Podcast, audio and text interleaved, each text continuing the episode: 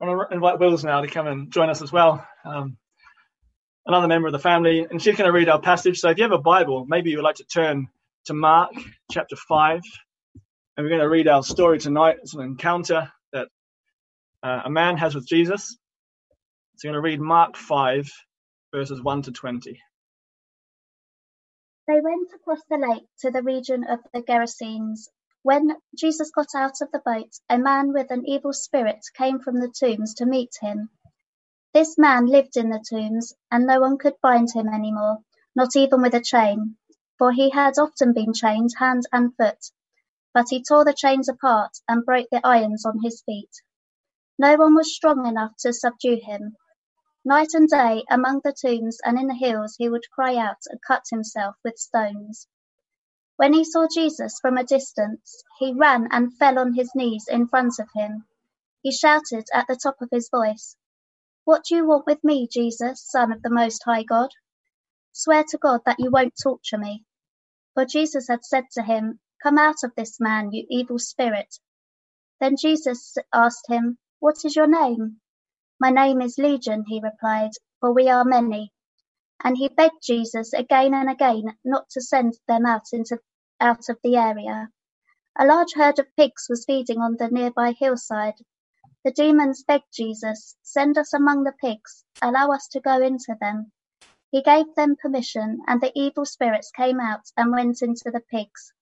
The herd, about two thousand in number, rushed down the steep bank into the lake and were drowned.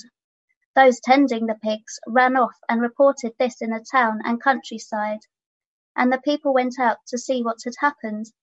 When they came to Jesus, they saw the man who had been possessed by the legion of demons, sitting there, dressed and in his right mind, and they were afraid. Those who had seen it told the people what had happened to the demon possessed man, and told about the pigs as well. Then the people began to plead with Jesus to leave their region. As Jesus was getting into the boat, the man who had been demon possessed begged to go with him. Jesus did not let him, but said, Go home to your family and tell them how much the Lord has done for you, and how he has had mercy on you. So the man went away and began to tell in the Decapolis how much Jesus had done for him, and all the people were amazed.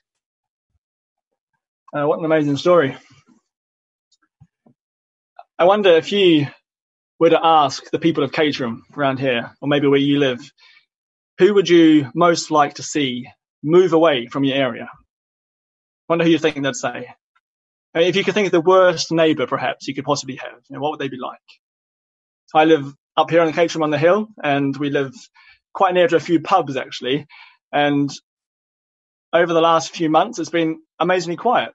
They've all been closed. There haven't been people coming and going from from the pubs. But just this last week, the, the pub very closest to us opened its doors again, and as you can imagine, in the nice sunshine, there's been a very busy place and there's been people coming and going quite often. And it gets particularly noisy at about 11 o'clock at night as the doors close and they all head off home. And our bedroom backs onto the, the street outside, where the windows are open when it's hot. And we hear all sorts of people laughing and talking at the top of their voices, walking right past our, our bedroom window. And I, I wouldn't mind seeing perhaps some of those folk, perhaps not living so close to me around here. I don't know about you, who you'd most like to see perhaps move away. I think myself, I've almost been a bad neighbour at times too. When we first moved into our home, actually, we were doing a bit of DIY in our place here, and I would work during the day um, in the office, and then afterwards, any spare moment I had, I would come down to the to the house in the evening, and I'd be chipping away at the plaster. I'd be banging out an old chimney breast, or or doing all sorts of work around the home, and I didn't realize how late it got sometimes until my neighbor in, in our semi-detached house would come around and knock on our door at about 11 o'clock at night themselves and tell me to be quiet. It was getting too late. And I had no idea how late it was. I was quite embarrassed several times seeing how much of a disturbance I was making in the town, or at least to my neighbors. So I wonder who you'd like to leave from your area. They can bother us a bit and maybe we wouldn't like them to, to live near us. People have always been the same. There's often people that we don't want to be near us. And in our Bible passage tonight, the people of the Gerasenes, this town where it's set, they have a choice about who they would like to leave from, from their area. One is a man that they're terrified of, a man who, who's lived in a graveyard, He indecently exposes himself to others. He shouts at people for no reason. He self harms. He vandalizes public property. He, he's got this legacy of terrorizing the neighborhood. And then there's another man who comes Jesus Christ, the Son of God, a man who has incredible power and authority, but also great compassion and love for those who many find unlovable. Now, who would you expect them to choose to leave their neighborhood at the end of the story? The demoniac or the deity? Well, we'll see later on who they would rather leave. And so there's two parts to my talk tonight, looking at the story together. Firstly, we're going to look at the destructive power of demons. The destructive power of demons. And then we'll look at the delivering power of deity. Now, two titles, I, got them from John MacArthur. I like the alliteration, and, and I hope they're going to contrast for us a reality that, that still exists for us today the spiritual dimension of this world that we live in. You see, we, we very rarely talk about demons or the forces of darkness, and we've just heard a story from Kareem about the reality in his life. And all through scripture, there are mentions of the work, the work of Satan and demons, like in 2 Peter chapter 2 verse 4. It tells us that demons were once angels who have sinned and have now been put in chains of darkness until judgment day, it says. And yet they are still very active and causing all sorts of destruction in the world. There's a famous quote from a film came out some time ago called The Usual Suspects. And the quote says that the greatest trick the devil ever pulled was convincing the world that he didn't exist. I think there's some truth in that. It's an attitude that has maybe even crept into the church, so that many ignore or maybe don't even believe that there are evil spiritual forces at work in the world. But the people in our story, the, the people of the Gerasenes, they know full well the destructive power of impure spirits. So verses 3, 4, and 5 of our passage, they describe the effect that these demons had on the man. He lived in the tombs, it says, and no one could bind him anymore, not even with a chain. He had often been, been chained hand and foot, but he tore the chains apart. He broke the irons on his feet. No one was strong enough to subdue him. Night and day among the tombs and in the hills, he would cry out and cut himself with stones.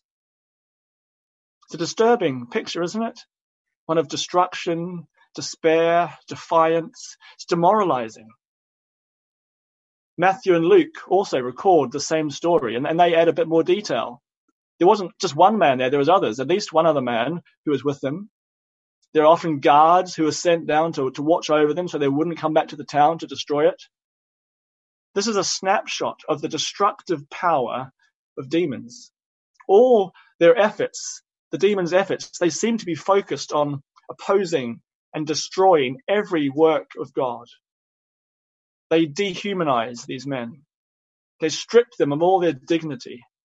The community is in tatters often. Their respect is gone. Their character is broken. Scripture tells us about the devil.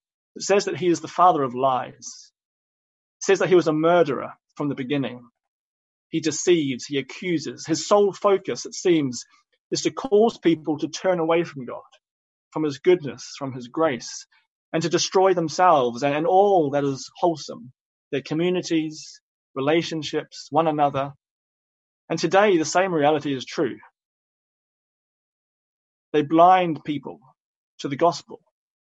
They keep us in bondage to things that hinder us from coming to God. Wayne Grudem, he helpfully lists some of their tactics and he suggests that the forces of darkness still use things like temptation, doubt, guilt, fear, confusion, sickness, envy, pride, slander, anything possible to oppose God's good work. These are powerful beings. And it seems that people, you and I, in our limited capacity, they're not able to overcome such evil in their own strength. You the iron chains that imprisoned this man to keep him from destroying the town, they were useless. He tore through them. Nothing and no one was strong enough to bind him, to keep him. He is full of wickedness and evil and the demonic.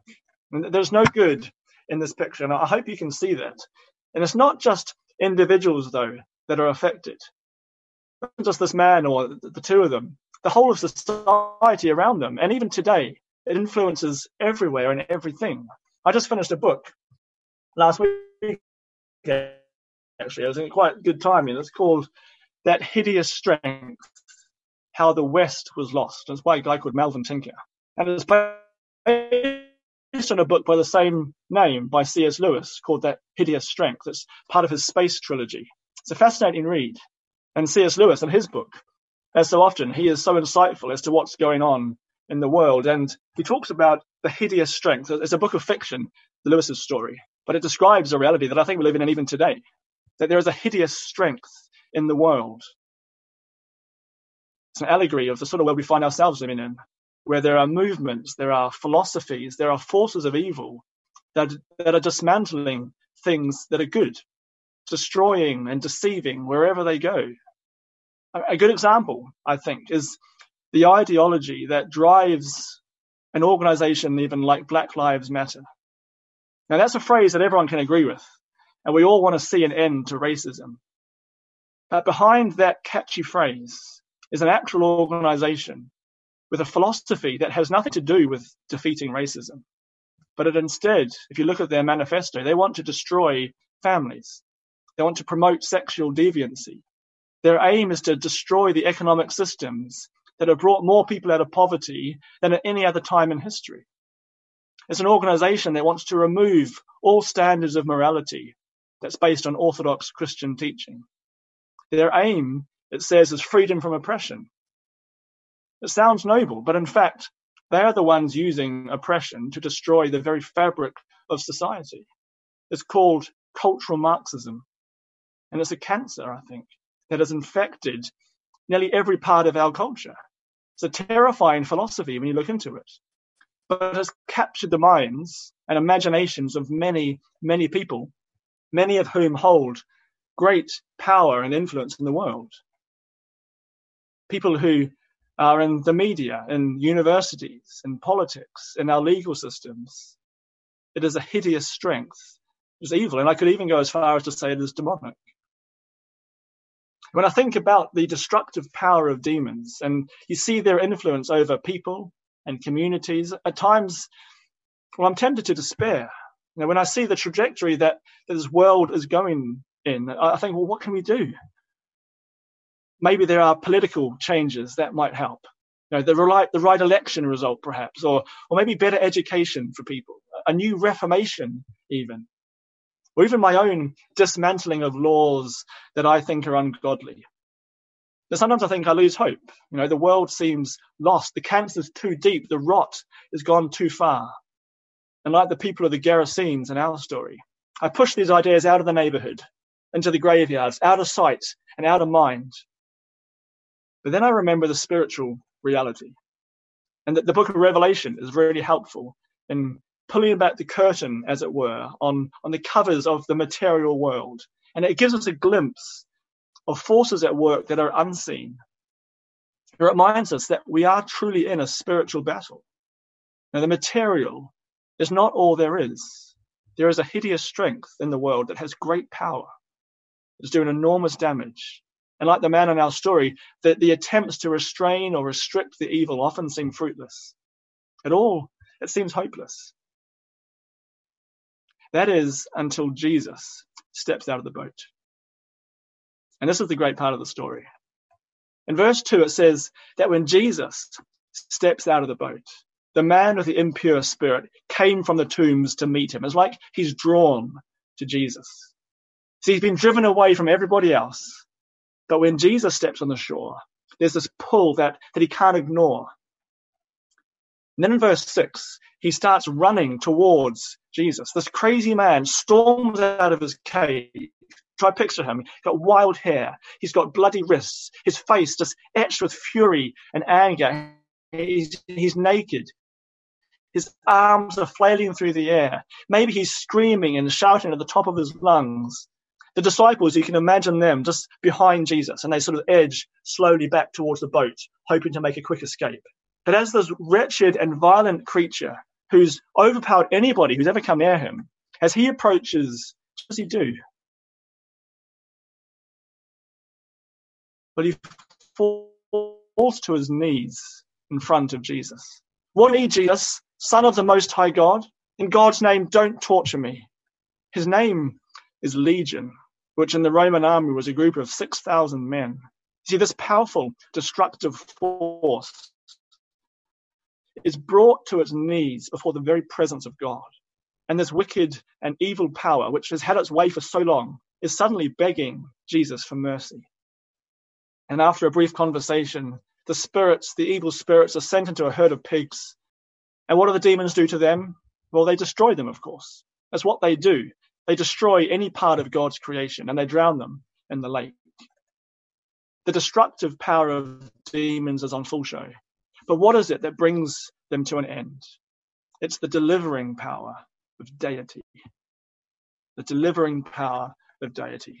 We may feel helpless at the forces of evil in the world. The darkness is very real and also very powerful It can seem at times like the kingdom of God is, is being attacked from all sides. It often seems like the darkness is winning. You know, persecution increases. The church seems weak, becomes less and less listened to by society. Charities are cancelled. The mob rules. Godliness is abandoned. Kindness is forgotten. There are so many kept in bondage to sin. There's a dark cloud covering the minds of so many. In the world, it longs for deliverance, but it looks anywhere except to the one who has the power to truly deliver. Now, Mark records the story for us in the Bible, and he's trying to build his case for why Jesus truly is the Messiah, why he is the Son of God. He is the delivering deity. So on his way over to the lake, Uh, uh, uh, as he crossed the lake, Jesus, he spoke to the wind and the waves, if you look back in chapter 4, and he just told them to be still, and they listened to him. He's already forgiven and healed a man who couldn't walk. After our story, he's going to raise a girl from the dead. He's going to cure an illness that all the doctors in the world couldn't heal. He's going to go on to feed hundreds and thousands of people with just one boy's lunch. You see, the power of Jesus is unparalleled. And, and the point is simple. He did these things, and, and Mark records them for us so that we would know that he truly is the Son of God. Now, the demons, they already know this. Their first words to Jesus are, What do you want, Jesus, Son of the Most High God?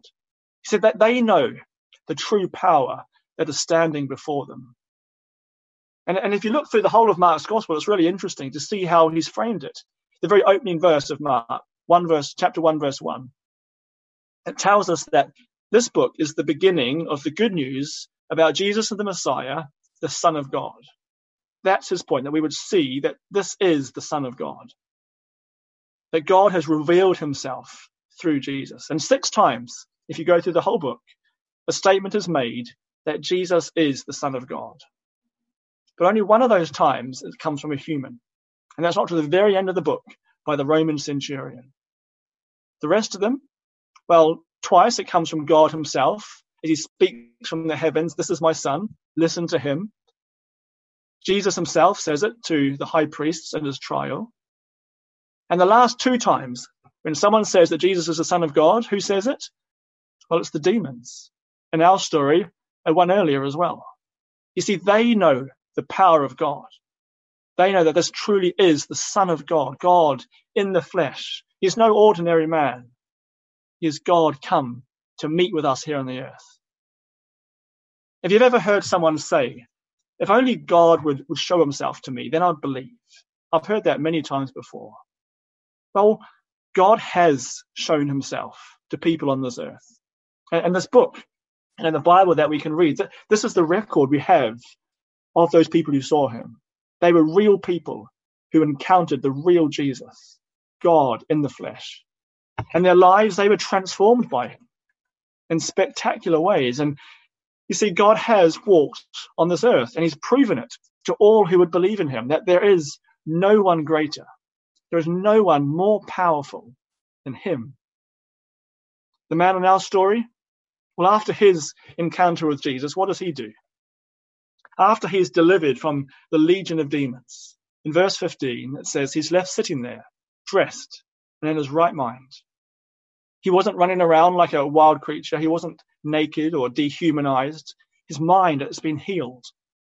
He could speak and think clearly. What a transformation. So much so that he actually begs Jesus to be able to go with him in verse 18. It's ironic, I think. You see, the demons beg Jesus. They didn't want to leave the area.